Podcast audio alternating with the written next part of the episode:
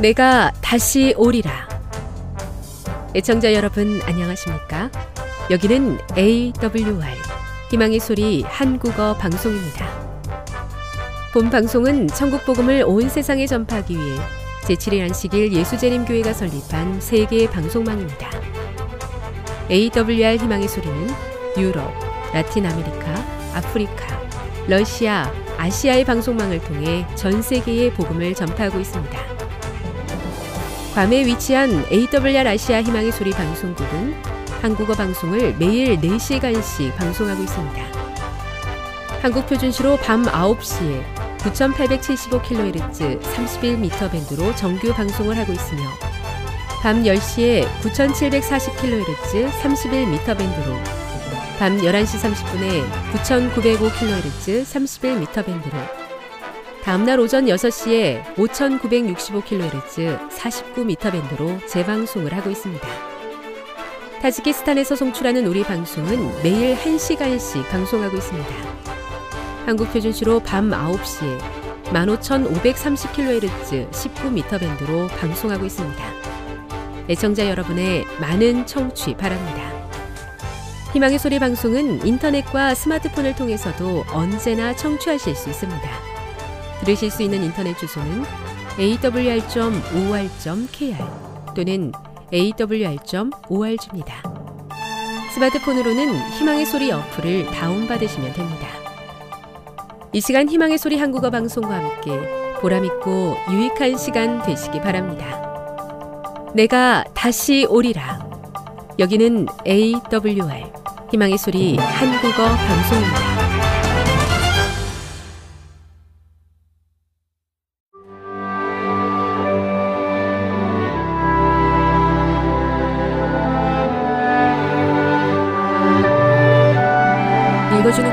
셋째 날 4월 28일 화요일 성경의 명확성. 예수께서 대답하여 이르시되 다윗이 자기 및 자기와 함께한 자들이 시장할 때 한 일을 읽지 못하였느냐? 누가복음 6장 3절. 만약 성경 본문의 의미가 불명확하다면 오직 성경에 대한 호소는 앞뒤가 맞지 않게 될 것이다. 마태복음 21장 42절, 12장 3절 5절, 19장 4절, 22장 31절, 마가복음 12장 10절, 26절, 누가복음 6장 3절, 마태복음 24장 15절, 마가복음 13장 14절을 읽어보라. 성경에 대한 예수님의 반복적인 언급은 그 기별의 명확성에 대해 무엇을 암시하는가? 성경의 증언은 명료하다. 성경은 그 가르침에 있어서 충분하리만큼 확실하다. 성경은 가장 기본적인 교훈에 있어서 어린이와 어른 모두가 이해할 수 있을 정도로 분명하다. 반면 그러한 교훈 안에서도 우리의 지식과 이해력이 더 깊은 수준으로 성장할 기회가 끝없이 제공된다. 성경의 의미를 알려주는 가톨릭 교회의 교도권은 필요하지 않다. 모든 신자는 성경의 기본적인 가르침들은 스스로 이해할 수 있다. 성경은 성직자 같은 소수에게 그 해석의 권한을 제한하기보다 만인 제사장주의를 당연시한다.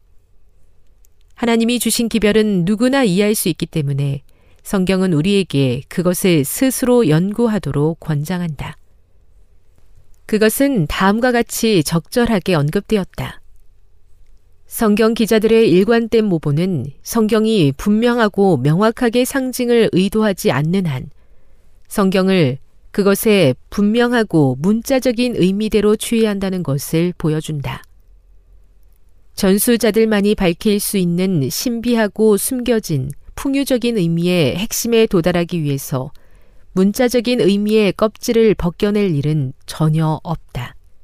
제7일 안식일 예수재림교 교리 신학 핸드북 95 오히려 성경의 명료성은 성경에 사용된 그 언어와 감각과 단어들과 관계가 있다. 왜냐하면 성경 기자들은 성경 본문의 주관적이고 통제받지 않는 다중적인 의미보다는 명백한 진리를 의도하기 때문이다. 그렇다고 우리가 완전하게 이해하거나 파악하지 못하는 본문과 개념을 절대 마주치지 않으리라는 뜻은 아니다. 아무튼 성경은 하나님의 말씀이며 우리는 타락한 인간에 불과하다. 그럼에도 하나님의 말씀은 우리가 정말 알고 이해할 필요가 있는 구원의 문제에 대하여 충분하리만큼 분명하다. 교훈입니다. 성경은 누구나 이해할 수 있을 만큼 의도하는 바가 분명하기 때문에 그것을 연구하는 자는 누구든지 구원에 필요한 지식을 깨달을 수 있다. 묵상. 성경을 알기 위해서 누군가에게 배우는 것도 중요하지만 스스로 연구하는 경험은 얼마나 더 중요합니까? 적용. 그대는 성경 통독 외에도 성경의 어떤 책을 자세히 연구하기를 원합니까? 개인 성경 연구를 위해서 준비해야 할 것은 무엇일까요? 영감의 교훈입니다. 바람직한 성경 연구 자세. 우리는 하나님 존전에 있음을 느끼면서 경외심을 갖고 성경을 연구해야 한다. 말씀의 어떤 부분은 쉽게 이해가 되지만 다른 부분의 참된 의미는 쉽게 파악이 되지 않는다. 끈질긴 연구와 묵상, 그리고 열렬한 기도가 있어야만 한다. 모든 연구자는 성경을 펼칠 때에 성령께서 깨우쳐 주시기를 간구해야 한다. 깨우쳐 주실 것이란 약속은 아주 분명하다. 목사와 복음 교역자에게 보내는 증언 107. 아버지, 제게 말씀을 사모하는 심령을 주시고, 말씀 연구를 통해 제 자신이 성장할 뿐 아니라 다른 사람의 성장도 도울 수 있는 사람이 되게 해 주시옵소서.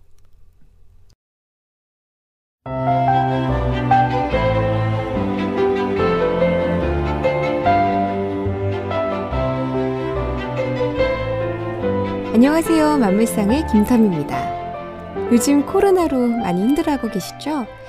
어, 그래서 서울대공원은요, 코로나19로 가라앉은 분위기를 즐겁게 이겨내자라는 취지에서 별별 리스트라는 것을 만들어서 서울대공원 스토리 채널을 통해서 제공한다고 밝혔는데요. 첫 번째 별별 리스트는 바로 동물에 대한 흔한 오해들이라고 합니다. 오늘은 어, 서울대공원에서 제공한 별별 리스트, 동물에 대한 흔한 오해들에 대해서 함께 알아볼까 합니다. 첫 번째, 곰에 대한 오해. 곰은 정말 미련한 동물일까요? 우리말 중에 미련 곰탱이라는 말이 있죠. 행동이 둔하고 느린 사람을 얕잡아 부르는 표현입니다. 하지만 곰탱이는 겨울잠이 들기 전 곰이 나뭇잎, 나뭇가지 등을 모아 새 둥지로 형태로 만든 아늑한 보금자리를 말합니다. 오히려 곰은 영리한 동물이고 두 발로 서거나 손을 쓰는 것도 자유로운 편이죠. 러시아 속담에는요, 곰은 10사람의 힘과 11사람의 지혜를 갖고 있다라는 말이 있는데요. 그럴 정도로 기억력이 뛰어나서 연어가 오는 시기와 장소를 기억해 놨다가 사냥을 하기도 하죠. 또 불곰은 강 위로 올라오는 연어를 쉽게 잡을 수 있는 곳을 잘 알아보고 또 연어가 뛰어오를 때 빠른 행동으로 잡기도 합니다. 그래서 곰은 미련 곰탱이다 라는 것은 오해라고 하네요. 다음은 라쿤에 대한 오해. 라쿤은 깨끗해서 먹이를 씻어 먹는다면서요? 라쿤이 두 손으로 먹이나 물건을 물에 씻는 영상을 쉽게 찾아볼 수가 있는데요. 라쿤은 원래 깨끗한 걸 좋아하는 동물이라 이것저것 물에 씻는다는 것이 정말 사실일까요? 실제로 라쿤의 뜻은요, 북미 원주민어로 씻는 자라는 뜻이기도 합니다. 그만큼 라쿤이 무언가를 씻는 모습은 자주 포착되는데 실제 이유는 조금 다르다고 하죠. 라쿤은 먹이를 물속에 담근 뒤 먹는 습성을 갖고 있는 것은 사실이지만 그 이유는 시력이 나빠 먹이를 잘 볼 수 없기 때문에 손으로 만져보면서 무엇인지 알아내기 위해서라고 합니다. 물에 씻으면서 부드러워진 손의 촉각으로 먹이를 확인하는 라쿤이죠.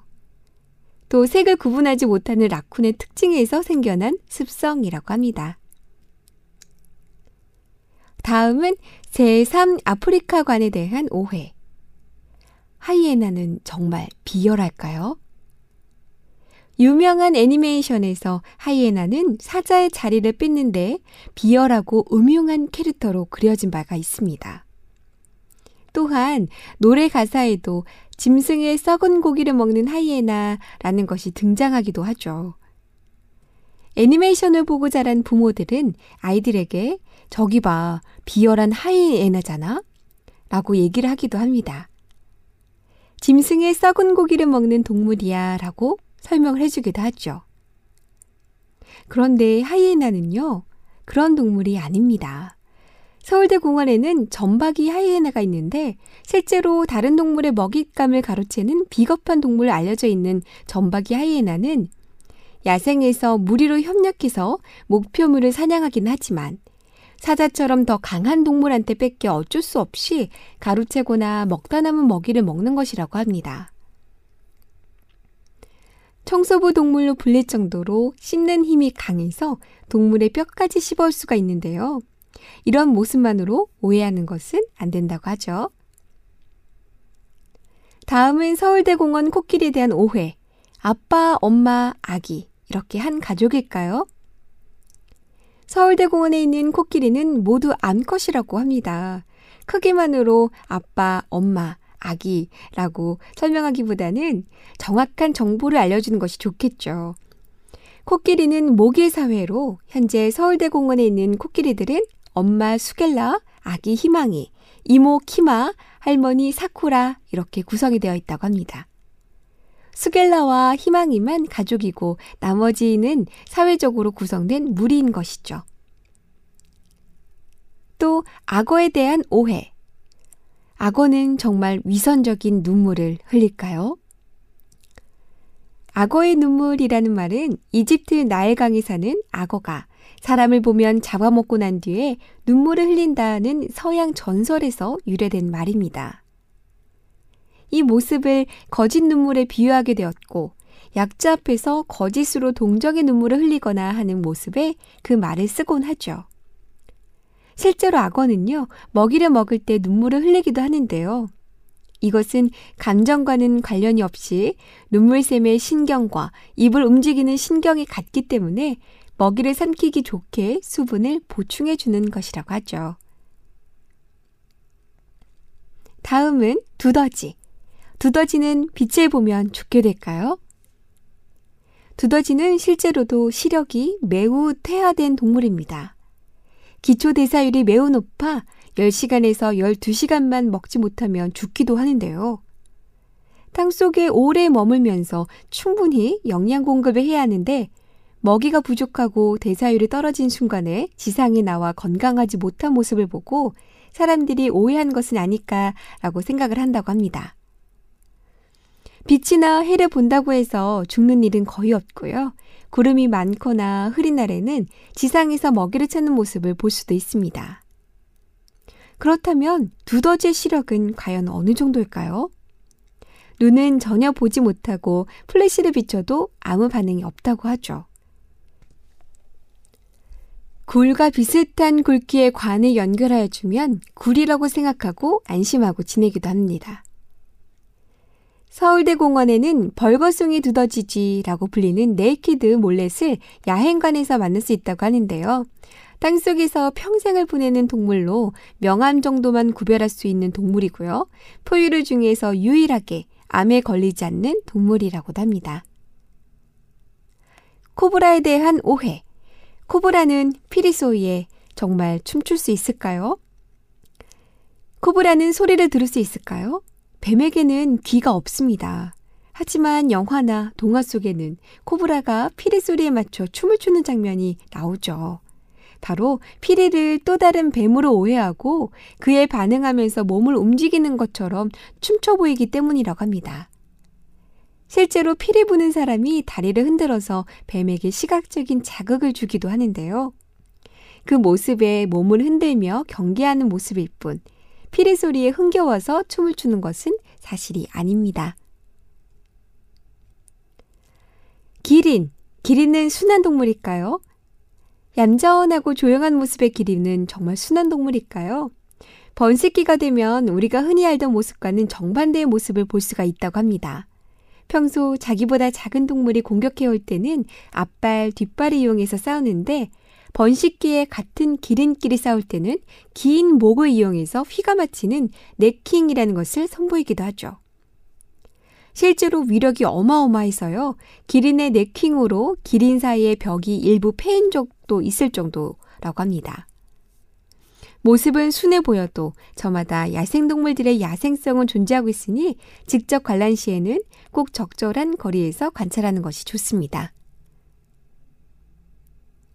slow loris에게 물리면 독이 퍼지나요? 늘보 원숭이라고도 불리는 귀여운 모습의 slow loris. slow loris는 독이 있다는 이야기가 있는데요. 보통 동물의 독이라고 하면 뱀의 독을 떠올립니다.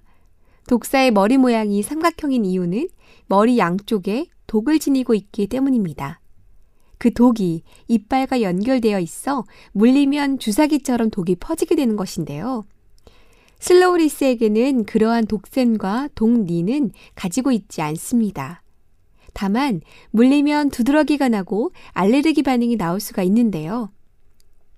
그 이유는 슬로우리스의 피부 분비샘에서 악취가 나는 분비물이 나오기 때문입니다. 이것이 입안에 침과 섞이면 더 강한 효과가 되어서 사람을 물거나 핥았을 때 알레르기 반응을 일으킬 수가 있게 되는 것입니다. 여러 연구가 이뤄지고 있는데 최근의 연구에서는요, 슬로우리스의 분비물 성분이 고양이 알레르기를 일으키는 성분과 비슷하고도 하죠. 귀여운 모습의 수달 많이 좋아하시나요? 그렇다면 외모만큼 성격도 귀여울까요? 귀여운 외모와 앙증맞은 몸의 수달. 헤엄치는 모습마저 귀여운 수달은 수생태계의 최상위 포식자입니다. 멸종위기 1급 동물이면서 천연 기념물이기도 한 수달. 호기심이 매우 많고 사냥을 아주 잘하죠. 주식은 어류이나 소형 설치류나 물새 등의 조류도 먹을 정도로 민첩하고 포식자의 본능을 가지고 있으며 성격은 매우 예민하고 사나운 편입니다. 소 생태계의 포식자이면서 지킴이인 수달. 귀여운 외모에 오해해서 만지러 가는 행동은 절대 금물이겠죠? 마지막으로 많이들 들어보셨던 이야기, 까치가 울면 손님이 올까요? 까치가 울면 손님이 온다는 속담은 근거가 있는 사실입니다. 까치는 대표적인 텃새라서 인가 주변 자신의 영역 안에 달고 있는 사람과 동물까지도 기억을 할 수가 있습니다.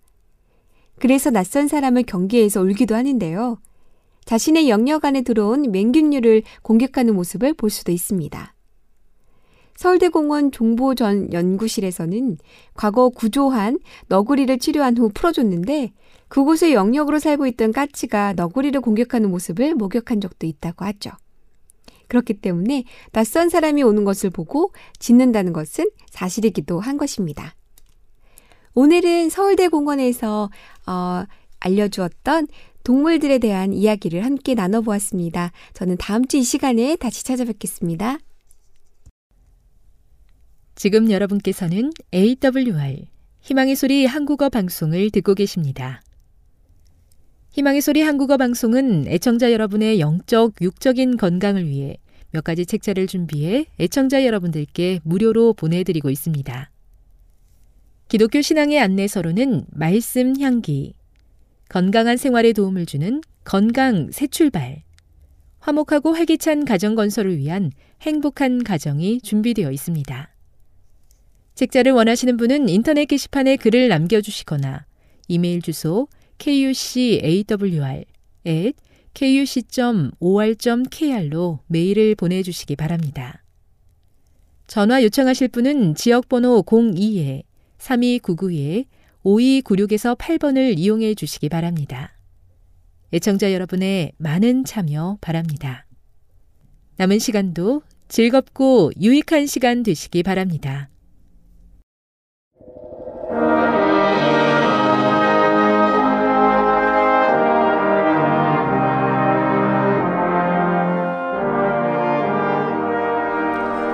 청취자 여러분, 주님 안에서 안녕하십니까? 오늘은 에스겔서 15장에 대해 함께 상고하도록 하겠습니다. 에스겔서 15장 1절부터 8절은 내용상 앞단락인 에스겔서 14장 12절부터 23절과 주제면에서 유사한 내용을 다루고 있습니다. 이 단락도 예루살렘에 대한 징벌의 확실성과 필연성을 다루고 있습니다. 그리고 공통적 문제점도 보여주고 있습니다. 그리고 이두 본문은 각각 내용상 크게 둘로 나뉘는 구조적 공통점도 가지고 있습니다. 15장 1절부터 8절은 14장 12절부터 23절과는 서로 다른 상황 속에서 선포된 말씀이며 표현 방식에도 일련의 차이가 있습니다. 14장 12절에서 23절이 법률적 양식과 수사학적 가정을 바탕으로 말씀을 전개하지만 15장 1절부터 8절은 비유에 초점을 맞추어 전개하고 있습니다. 이 말씀을 보면 이스라엘을 포도나무에 비유하고 있습니다. 여호와의 말씀이 에스겔 선지자에게 임합니다. 포도나무가 모든 나무보다 나은 것이 무엇이냐고 하십니다. 숲속의 여러 나무 가운데 포도나무 가지가 나은 것이 없다는 말씀입니다. 포도나무는 목재로서는 가치가 없습니다. 포도나무를 가지고 가구를 만들 수도 없고 집을 지을 수도 없습니다. 심지어 시골의 여러 가지 농기구나 그릇을 걸어두기 위한 나무 못으로도 사용하지 못한다는 것입니다. 그러므로 포도나무는 그저 불에 던져져서 땔감이 될 뿐이라고 합니다. 1절에서 하나님 말씀이 임하는 사건이 에스겔에게 실제 일어났음을 알리는 전형적인 표현이 여호와의 말씀이 내게 임하여 가라사대를 통하여 에스겔이 연자적 권위와 말씀이 진실성을 선포하고 있습니다. 이 절에서 포도나무의 무가치성이라는 결론적 내용을 먼저 언급하고 있습니다. 그리고 이어지는 본문에서 이를 전개하는 형식을 취하고 있습니다. 성경에 포도나무 비유는 여러 곳에서 다양한 의미로 나오고 있습니다. 포도나무는 종종 풍성한 열매를 상징합니다. 포도나무의 가지는 그것이 열매를 맺는 데 있는 것입니다. 문맥상 여기서의 이 포도나무가 아무런 열매도 맺지 못했거나 맛없는 신포도주나 맺었음을 전제로 하고 있는 것입니다. 이것은 이미 아무 쓸모없는 것이다. 더구나 이 특별한 포도나무는 목재로도 쓸모없는 존재인 것입니다. 이절의 표현은 3절, 5절에서의 상시한 전개를 위한 예비적 선포라고 볼 수 있습니다. 이어지는 3절에서 수사학적 의문문으로 그것에서 아무런 유익한 물건도 만들 수 없음을 강조하고 있습니다. 이어서 4절이 서두를 힘내 보라로 시작하여 가정적 내용을 제시하고 있습니다. 보라, 더군다나 그것이 불에 던져지고 그 양쪽 끝이 불에 타 없어져 버리고 그 가운데도 불에 타 수처럼 되었다면 그것을 무엇에 쓰겠느냐는 것입니다. 사절이 사르고는 에스겔 21장 31절 31절에 나오는 표현이며 호시아 13장 8절을 연상케 하는 말입니다. 태웨스면은 이사야서 24장 6절에서 하나님이 진노의 대상인 땅의 주민들과 관련하여 나옵니다. 그리고 이 절은 제조에 무슨 소용이 있겠느냐로 끝을 맺습니다. 즉 이렇게 되면 이것이 물건을 만드는데 아무 소용이 되겠느냐는 것입니다.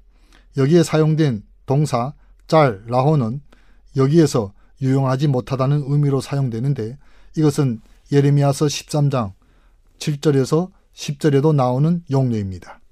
예레미야서 13장 7절부터 10절에서 하나님이 백성 유다와 예루살렘 주민들이 하나님의 말씀을 거부하고 자기들이 고집대로 다른 신들 섬기며 악을 행함으로 하나님은 그들이 땅 속에서 썩어버린 띠처럼 쓸모없는 존재가 되었다고 말씀하십니다.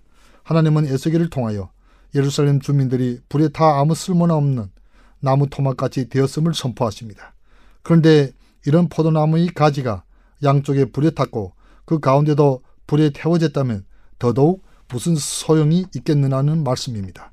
사절을 다시 보면 불에 던질 화목이 될 뿐이라 불에 그 두 끝을 사르고 그 가운데도 태웠으면 제조에 무슨 소용이 있겠느냐고 했습니다. 이것은 북방 이스라엘이 아수르에 의해 이미 멸망하였고 남방 유다도 바벨론에 의해서 멸망하기 직전에 이제 겨우 남은 예루살렘마저도 불에 탄다면 무슨 소용이 있겠냐는 것입니다. 곧 아무 소용이 없다는 것입니다.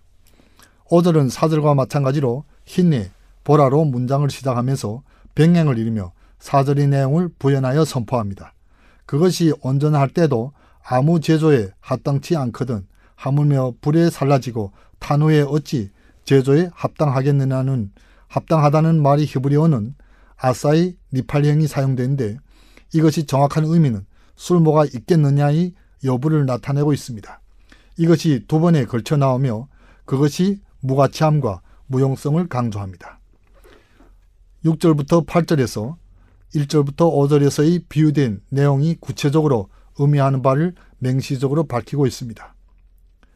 서두를 그러므로 주 여호와의 말씀이 내게 말하라는 말씀을 통하여 이 말씀이 확실성과 진실성을 강조하고 있습니다.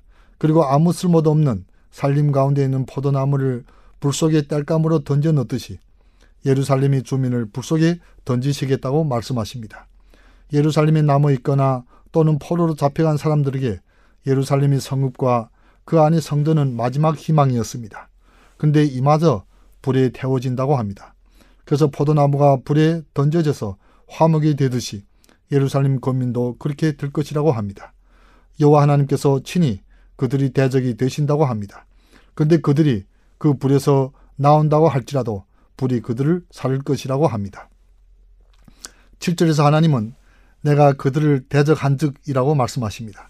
이것이 히브리어는 부나 타티에트, 파나이, 바힘, 내가 그들을 대적한 것이며 이것은 에스겔서 14장 8절에 나온 표현이며 레우기 17장 10절, 20장 3절, 5절, 6절에서 나오는 것으로서 본문이 언약법과 관련되어 있는 것임을 보여주고 있습니다. 언약을 파괴한 그들을 대적하실 것이라는 것입니다. 이어서 그 징벌의 엄중함은 그 다음 표현은 그들이 그 불에서 나와도 불이 그들을 사르리니에서 강조됩니다. 그들이 불에서 도망을 나와도 다시 그 불이 그들을 살라 버리게 될 것이라는 것입니다. 그들은 도망하여 그 불을 모면하여도 하나님이 대한 그들이 거역과 오만이 삶은 계속될 것이며 하나님은 이를 결코 용납하지 않으실 것이라는 것입니다. 그리고 이절이 말미에서 다시 하나님이 그들을 대적하실 것이라는 사실이 이절이 서두와 병행을 이루면서 그들이 죄의 심각성과 징벌의 필연성을 강조하고 있습니다. 그리고 이스라엘 백성들이 이러한 하나님의 역사를 보게 될 때 여호와 하나님이 참 주님이심을 깨닫게 될 것임을 선포하십니다. 8절은 7주가 마찬가지로 부나타티 즉 내가 행할 것이라는 문장을 시작하여 앞절의 내용을 전개하고 있습니다. 내가 그 땅을 황미케 하리니 이는 그들이 범법함이니라. 그들이 죄는 범법함이라는 말로 요약된데 이 말은 에스겔서 14장 13절에 언급된 표현으로 하나님을 배신한 불신실함과 불성실성을 나타내는 말로서 언약 파괴의 죄를 가리킵니다. 하나님은 이스라엘이 이 죄 때문에 하나님이 주신 그 땅을 황목해 하실 것을 선포하십니다. 이스라엘을 포도나무로 비유하는 내용을 성경 전체를 통해서 살펴보면 하나님께서 이스라엘에게 행하신 일과 이스라엘이 반역한 일과 그들을 어떻게 자기 영광을 위하여 구원하신지를 볼 수 있습니다. 시편 80편 8절에서 12절을 보면 주께서 한 포도나무를 애굽에서 가지다가 열방을 쫓아내시고 이를 심으셨나이다. 주께서 그 앞에 준비하셨으므로 그 뿌리가 깊이 박혀서 땅에 패만하며 그 그늘이 산들을 가리고 그 가지는 하나님이 백항목 같으며 그 가지가 바다까지 뻗고 넝쿨이 강까지 미쳤거늘 주께서 어찌하여 그 담을 허르사 길에 지나는 모든 자로 따게 하셨나이까 라고 했습니다. 이스라엘 백성을 애굽에서 해방시켜 약속의 땅에 심었다는 말씀을 포도나무로 비유하여 말씀합니다. 근데 지금은 황폐하게 되었으니 회복하여 달라고 하는 강구를 하는 것이 시편 80편의 내용입니다. 그러면 그들이 왜 황폐하게 되었습니까? 이사야 5장 1절부터 7절을 보면 내가 나의 사랑하는 자를 위하여 노래하되 나의 사랑하는 자의 포도원을 노래하리라. 나의 사랑하는 자에게 포도원이 있으며 심히 기름진 산이로다. 땅을 파서 돌을 제하고 극상품 포도나무를 심었도다. 그 중에 망대를 세웠고 그 안에 술투를 팠었도다. 좋은 포도 맺기를 바랐더니 들포도를 맺었도다. 예루살렘 거민과 유다 사람들아 구하노니 이제 나와 내 포도원 사이에 판단하라. 내가 내 포도원을 위하여 행한 그 위에 무엇을 더할 것이 있었으랴. 내가 좋은 포도 맺기를 기다렸거늘 들 포도를 맺으면 어찌민고 내가 이제 내 포도원에 어떻게 행할 것을 너에게 이르리라. 내가 그 울타리를 걷어 먹힘을 당케 하며 그 담을 헐어 짓밟히게 할 것이요. 내가 그것으로 황무케 하리니 다시는 가지를 자름이나 북을 돋우지 못하여 진례와 형극이 날 것이며 내가 구름을 맹하여 그 위에 비를 내리지 말라 하리라 하였으니 대저 만군이 여호와의 포도모는 이스라엘 족속이요 그의 기뻐하시는 나무는 유다 사람이라 그들에게 공평을 바라셌더니 도리어 포악이요 그들에게 의로움을 바라셌더니 도리어 부르짖음이었도다고 했습니다. 이스라엘 족성이 여호와의 포도원입니다. 여호와께서 땅을 파서 돌을 제하고 극상품 포도나무를 심었다고 합니다. 망대를 갖두고 수, 술틀을 팠습니다. 포도나무가 극상품 열매를 맺을 수 있도록 모든 수고와 노력을 다했습니다. 농부가 포도나무를 심는 이유는 오직 한 가지입니다. 좋은 포도 열매를 많이 맺는 것입니다. 그런데 그들이 맺은 열매는 들포도를 맺었다고 합니다. 그렇습니다. 이것은 들포도를 맺은 이스라엘의 모습입니다. 이런 이스라엘을 하나님께서 심판하십니다. 이런 심판을 받을 때 부르는 노래가 바로 시편 80편인 것입니다. 시편 80편 12절에서 19절을 보면 주께서 어찌하여 그 담을 허르사 길에 지나는 모든 자로 따게 하셨나이까 수풀이 대지가 상해하며 들 짐승들이 먹나이다. 만군이 하나님이여 구하옵나이니 돌이키사 하늘에서 굽어보시고 이 포도나무를 권고하소서 주의 어느 소로 심으신 줄기요 주를 위하여 힘있게 하신 가지니이다. 그것이 소화되고 작벌을 당하며 주의 면책을 인하여 망하오니 주의 우편에 있는 자 곧 주를 위하여 힘있게 하신 인자의 위에 손을 주의 손을 얹으소서. 그러하면 우리가 주에게서 물러가지 아니하오리니 우리를 소생케 하소서. 우리가 주의 이름을 부르리이다. 만군의 하나님 여호와여 우리를 돌이키시고 주의 얼굴빛을 비추소서. 우리가 구원을 얻으리이다. 오했습니다. 이 말씀을 보면 만군이 여호와여 구하오느니 돌아오소서 하늘에서 구워보시고 이 포도나무를 돌보소서 주의 오른손으로 심으신 줄기요 주를 위하여 힘있게 하신 가지라고 합니다. 주께서 주를 위하여 심으신 것이 우리 범죄로 이렇게 멸망하였사오니 주의 오른쪽에 있는 자 곧 주를 위하여 힘있게 하신 인자에게 주의 손을 얹어 달라고 강구합니다. 선택 자체가 축복의 충분 조건은 아닙니다. 포도나무는 유용한 나무입니다. 여기에서 이스라엘을 상징하고 있습니다. 그런데 그 포도나무는 열매를 맺는 것으로는 물론 목재로도 쓸모가 없는 것이 되었다는 것입니다. 그야말로 무용지물이 된 것입니다. 그것을 불 속에 던져서 없애버리시겠다고 하십니다. 그러나 하나님이 증변은 그것으로 끝이 아님을 우리는 압니다. 하나님이 이스라엘을 선택하신 이유는 그들에 대한 하나님이 사랑 때문이었고 그들의 하나님이 은혜와 복을 누리기를 원하셨기 때문이었습니다. 이와 함께 그들을 특별히 구별하신 목적은 하나님 나라를 위하여 하나님이 종으로 쓰시기 위한 것입니다. 그런데 그들은 아무런 쓸모가 없는 존재가 되어버린 것입니다. 그들의 하나님이 언약을 파괴했기 때문입니다. 그들의 하나님을 거역하고 떠났기 때문입니다. 세상 사람들이 이러한 하나님이 진리의 길, 생명의 길을 알기 원하시고 계신 것입니다. 하나님께 돌아오기를 원하시는 것입니다. 포도원인 이스라엘 백성들이 역사 속에서 멸망하는 것이 끝이 아닙니다. 예수 그리스도께서 하나님이 저주를 대신 받아 십자가에서 끊어지는 저주를 받는 것이 완전한 심판입니다. 그러므로 예수님이 십자가로부터 유대인이나 이방인이나 간에 새롭게 창조되어 포도나무이신 예수 그리스도에게 젖 붙이시는 것이 새 언약입니다. 이러한 표현을 사도 바울은 참 감람나무와 돌 감람나무를 비유로 말씀하고 있습니다.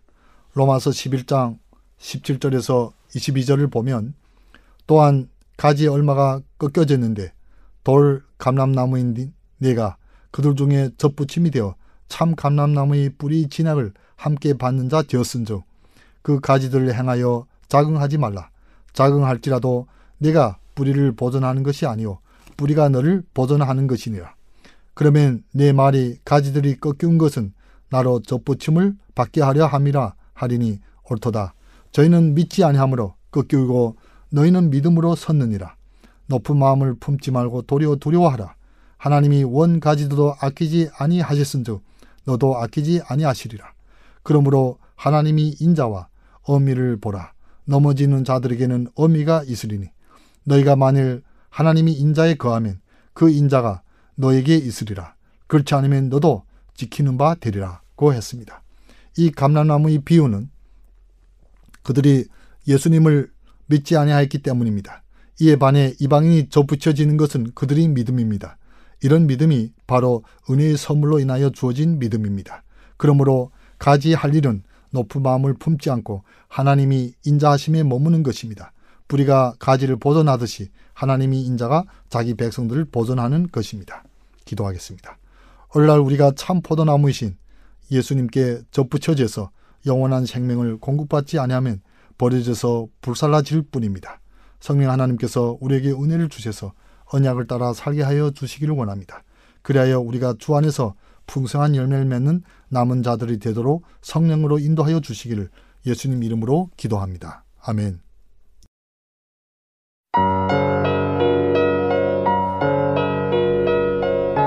베드로전서 5장 1절 하나님의 양 무리를 치라 너희 중 장로들에게 권하노니 나는 함께 장로된 자요 그리스도의 고난의 증인이요 나타날 영광에 참여할 자니라 너희 중에 있는 하나님의 양 무리를 치되 억지로 하지 말고 하나님의 뜻을 따라 자원함으로 하며 더러운 이득을 위하여 하지 말고 기꺼이 하며 맡은 자들에게 주장하는 자세를 하지 말고 양무리의 본이 되라. 그리하면 목자장이 나타나실 때에 시들지 아니하는 영광의 관을 얻으리라. 젊은 자들아, 이와 같이 장로들에게 순종하고 다 서로 겸손으로 허리를 동이라. 하나님은 교만한 자를 대적하시되 겸손한 자들에게는 은혜를 주시느니라. 그러므로 하나님의 능하신 손 아래에서 겸손하라. 때가 되면 너희를 높이시리라. 너희 염려를 다 주께 맡기라. 이는 그가 너희를 돌보심이라. 근신하라. 깨어라. 너희 대적 마귀가 우는 사자같이 두루 다니며 삼킬 자를 찾나니 너희는 믿음을 굳건하게 하여 그를 대적하라. 이는 세상에 있는 너희 형제들도 동일한 고난을 당하는 줄을 알미라. 모든 은혜의 하나님 곧 그리스도 안에서 너희를 부르사 자기의 영원한 영광에 들어가게 하시니가 잠깐 고난을 당한 너희를 친히 온전하게 하시며 굳건하게 하시며 강하게 하시며 털을 견고하게 하시리라. 권능이 세세 무궁하도록 그에게 있을지어다. 아멘. 끝인사. 내가 신실한 형제로 아는 실로아노로 말미암아 너희에게 간단히 써서 권하고 이것이 하나님의 참된 은혜임을 증언하노니 너희는 이 은혜에 굳게 서라. 택하심을 함께 받은 바벨론에 있는 교회가 너희에게 무난하고 내 아들 마가도 그리하느니라. 너희는 사랑의 입맞춤으로 서로 무난하라. 그리스도 안에 있는 너희 모든 이에게 평강이 있을지어다. 베드로 후서 1장 1절 부르심과 택하심 예수 그리스도의 종이며 사도인 시몬 베드로는 우리 하나님과 구주 예수 그리스도의 의를 힘입어 동일하게 보배로운 믿음을 우리와 함께 받은 자들에게 편지하노니 하나님과 우리 주 예수를 알므로 은혜와 평강이 너희에게 더욱 많을지어다. 그의 신기한 능력으로 생명과 경건에 속한 모든 것을 우리에게 주셨으니 이는 자기의 영광과 덕으로서 우리를 부르신 이를 알므로 말미암음이라. 이로써 그 보배롭고 지극히 큰 약속을 우리에게 주사 이 약속으로 말미암아 너희가 정욕 때문에 세상에서 썩어질 것을 피하여 신성한 성품에 참여하는 자가 되게 하려 하셨느니라. 그러므로 너희가 더욱 힘써 너희 믿음의 덕을, 덕의 지식을, 지식의 절제를, 절제의 인내를, 인내의 경건을, 경건의 형제 우애를, 형제 우애의 사랑을 더하라. 이런 것이 너희에게 있어 흡족한즉 너희로 우리 주 예수 그리스도를 알기에 게으르지 않고 열매 없는 자가 되지 않게 하려니와 이런 것이 없는 자는 맹인이라 멀리 보지 못하고 그의 옛 죄가 깨끗하게 된 것을 잊었느니라. 그러므로 형제들아 더욱 힘써 너희 부르심과 택하심을 굳게 하라. 너희가 이것을 행한즉 언제든지 실족하지 아니하리라. 이같이 하면 우리 주 곧 구주 예수 그리스도의 영원한 나라에 들어감을 넉넉히 너희에게 주시리라. 그리스도의 영광과 성경의 예언. 그러므로 너희가 이것을 알고 이미 있는 진리에 서 있으나 내가 항상 너희에게 생각나게 하려 하노라. 내가 이 장막에 있을 동안에 너희를 일깨워 생각나게 함이 옳은 줄로 여기노니 이는 우리 주 예수 그리스도께서 내게 지시하신 것 같이 나도 나의 장막을 벗어날 것이 임박한 줄을 알미라. 내가 힘써 너희로 하여금 내가 떠난 후에라도 어느 때나 이런 것을 생각나게 하려 하노라. 우리 주 예수 그리스도의 능력과 강림하심을 너희에게 알게 한 것이 교묘히 만든 이야기를 따른 것이 아니요 우리는 그의 크신 위엄을 친히 본 자라. 지극히 큰 영광 중에서 이러한 소리가 그에게 나기를 이는 내 사랑하는 아들이요 내 기뻐하는 자라 하실 때에 그가 하나님 아버지께 존귀와 영광을 받으셨느니라. 이 소리는 우리가 그와 함께 거룩한 산에 있을 때에 하늘로부터 난 것을 들은 것이라. 또 우리에게는 더 확실한 예언이 있어 어두운 데를 비추는 등불과 같으니 날이 새어 샛별이 너희 마음에 떠오르기까지 너희가 이것을 주의하는 것이 옳으니라. 먼저 알 것은 성경의 모든 예언은 사사로이 풀 것이 아니니 예언은 언제든지 사람의 뜻으로 낸 것이 아니요 오직 성령의 감동하심을 받은 사람들이 하나님께 받아 말한 것임이라. 베드로서 2장 1절 거짓 선지자들과 거짓 선생들 그러나 백성 가운데 또한 거짓 선지자들이 일어났었나니 이와 같이 너희 중에도 거짓 선생들이 있으리라. 그들은 멸망하게 할 이단을 가만히 끌어들여 자신들을 사신 줄을 부인하고 임박한 멸망을 스스로 취하는 자들이라. 여럿이 그들의 호색하는 것을 따르리니 이로 말미암아 진리의 도가 비방을 받을 것이요 그들이 탐심으로써 지어낸 말을 가지고 너희도 이득을 삼으니 그들의 심판은 옛적부터 지체하지 아니하며 그들의 멸망은 잠들지 아니하느니라.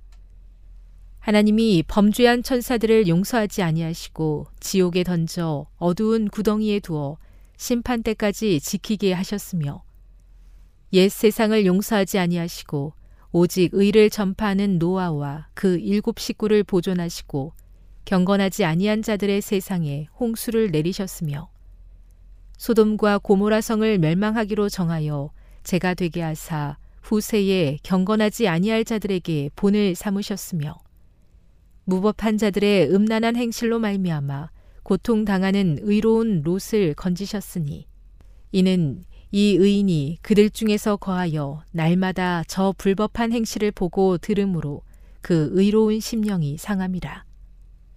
주께서 경건한 자는 시험에서 건지실 줄 아시고 불의한 자는 형벌 아래에 두어 심판 날까지 지키시며 특별히 육체를 따라 더러운 정욕 가운데서 행하며 주관하는 일을 멸시하는 자들에게는 형벌할 줄 아시느니라.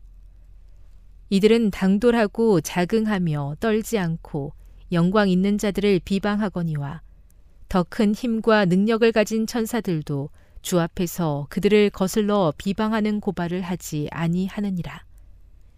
그러나 이 사람들은 본래 잡혀 죽기 위하여 난 이성 없는 짐승 같아서 그 알지 못하는 것을 비방하고 그들의 멸망 가운데서 멸망을 당하며 불의의 값으로 불의를 당하며 낮에 즐기고 노는 것을 기쁘게 여기는 자들이니 점과 흠이라. 너희와 함께 연회할 때에 그들의 속임수로 즐기고 놀며 음심이 가득한 눈을 가지고 범죄하기를 그치지 아니하고 굳세지 못한 영혼들을 유혹하며 탐욕에 연단된 마음을 가진 자들이니 저주의 자식이라. 그들이 바른 길을 떠나 미혹되어 부올의 아들 발람의 길을 따르는도다. 그는 불의의 삭세 사랑하다가 자기의 불법으로 말미암아 책망을 받되 말하지 못하는 나귀가 사람의 소리로 말하여 이 선지자의 미친 행동을 저지하였느니라. 이 사람들은 물 없는 셈이요 광풍에 밀려가는 안개니 그들을 위하여 캄캄한 어둠이 예비되어 있나니 그들이 허탄한 자랑의 말을 토하며 그릇되게 행하는 사람들에게서 겨우 피한 자들을 음란으로서 육체의 정욕 중에서 유혹하는도다. 그들에게 자유를 준다 하여도 자기들은 멸망의 종들이니 누구든지 진자는 이긴 자의 종이 됨이라. 만일 그들이 우리 주 되신 구주 예수 그리스도를 알므로 세상의 더러움을 피한 후에 다시 그 중에 얽매이고 지면 그 나중 형편이 처음보다 더 심하리니 의의 도를 안 후에 받은 거룩한 명령을 저버리는 것보다 알지 못하는 것이 도리어 그들에게 나으니라. 참된 속담에 이르기를 개가 그 토하였던 것에 돌아가고 돼지가 씻었다가 더러운 구덩이에 도로 누웠다 하는 말이 그들에게 응하였도다.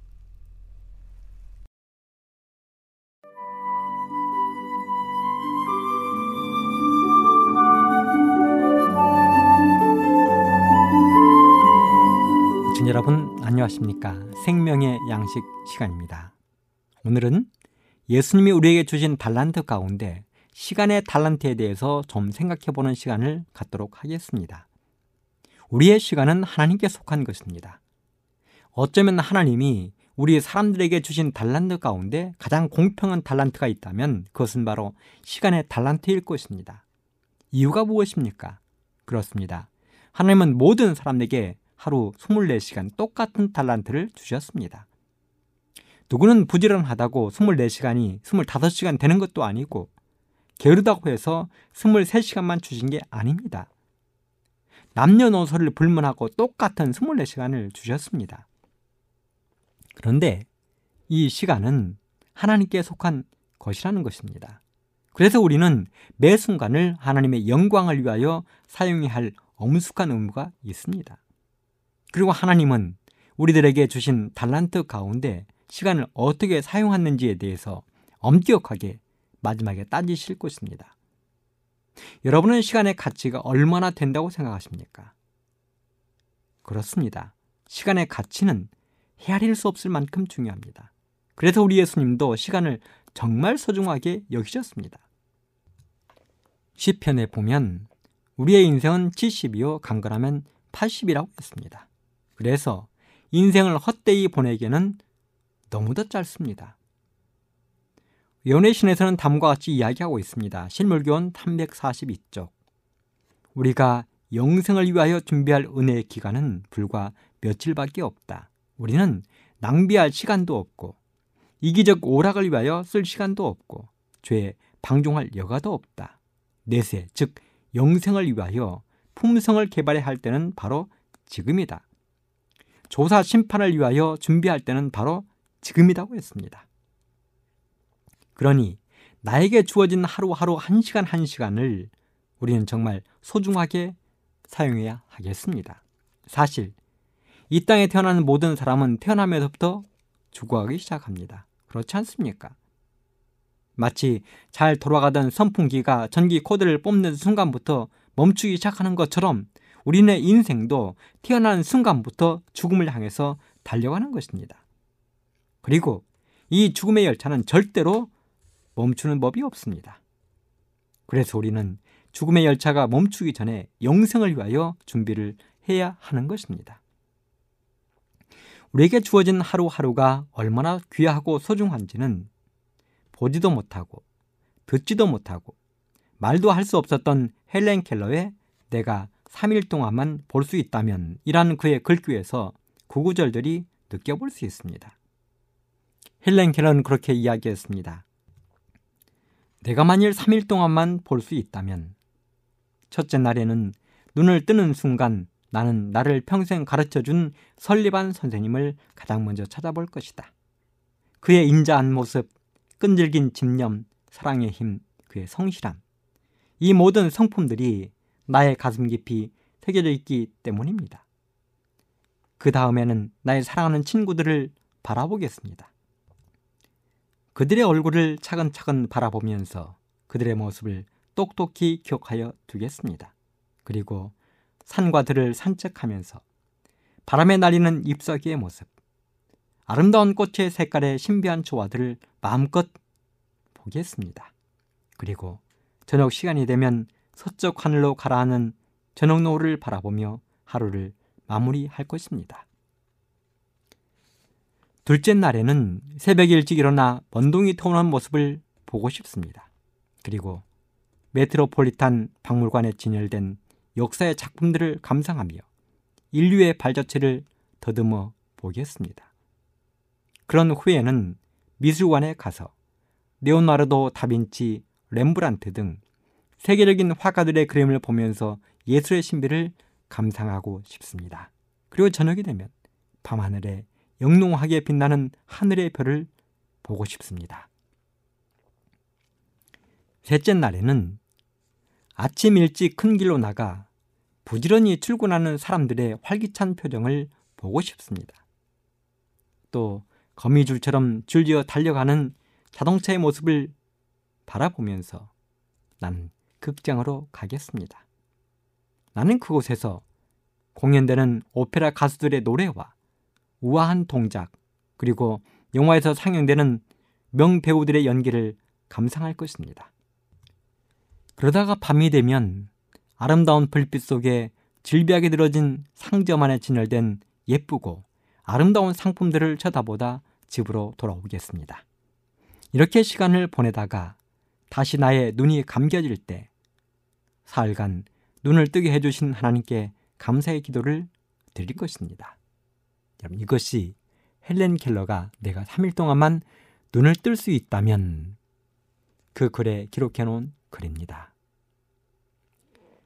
여러분들이 만일 헬렌 켈러와 같은 상황에 처한다면 그래서 딱 3일 동안만 눈을 뜰 수 있다면 여러분은 어떻게 그 소중한 시간을 사용하겠습니까? 그랬던 헬렌 켈러였지만 그는 죽는 순간까지 그 소원을 가슴에 남겨놓은 채 세상을 떠났습니다. 사도 바울은 에베소서 5장 16절에 세월을 아끼라 때가 악하니라 이렇게 이야기했습니다. 그렇습니다. 우리는 시간을 낭비할 여유가 없습니다. 왜냐하면 낭비된 시간은 전혀 회복할 수가 없기 때문에 그렇습니다.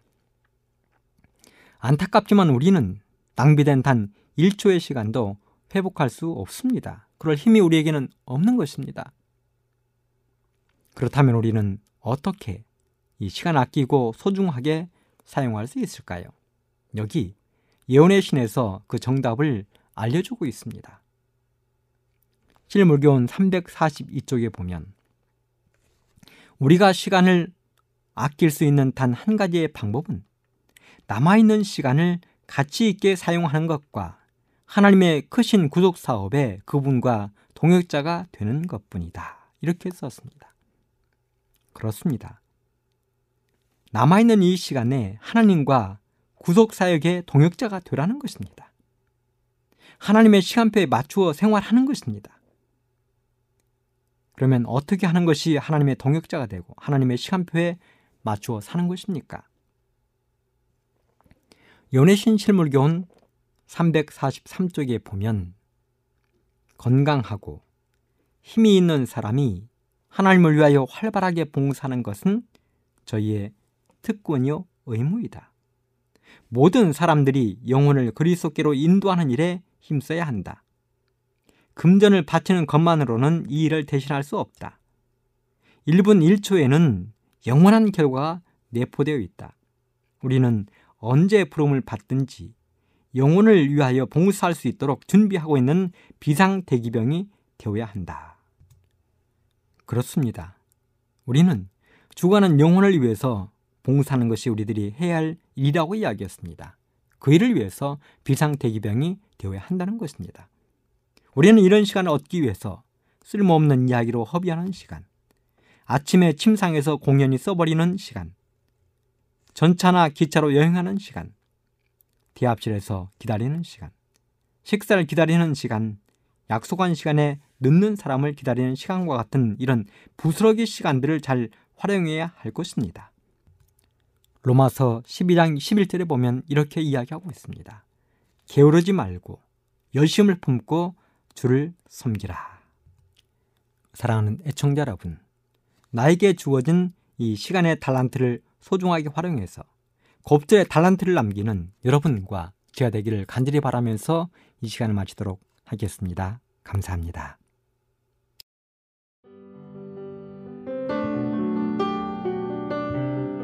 행복한 시간 되셨습니까? 지금까지 여러분께서는 AWR 희망의 소리 한국어 방송을 청취하셨습니다.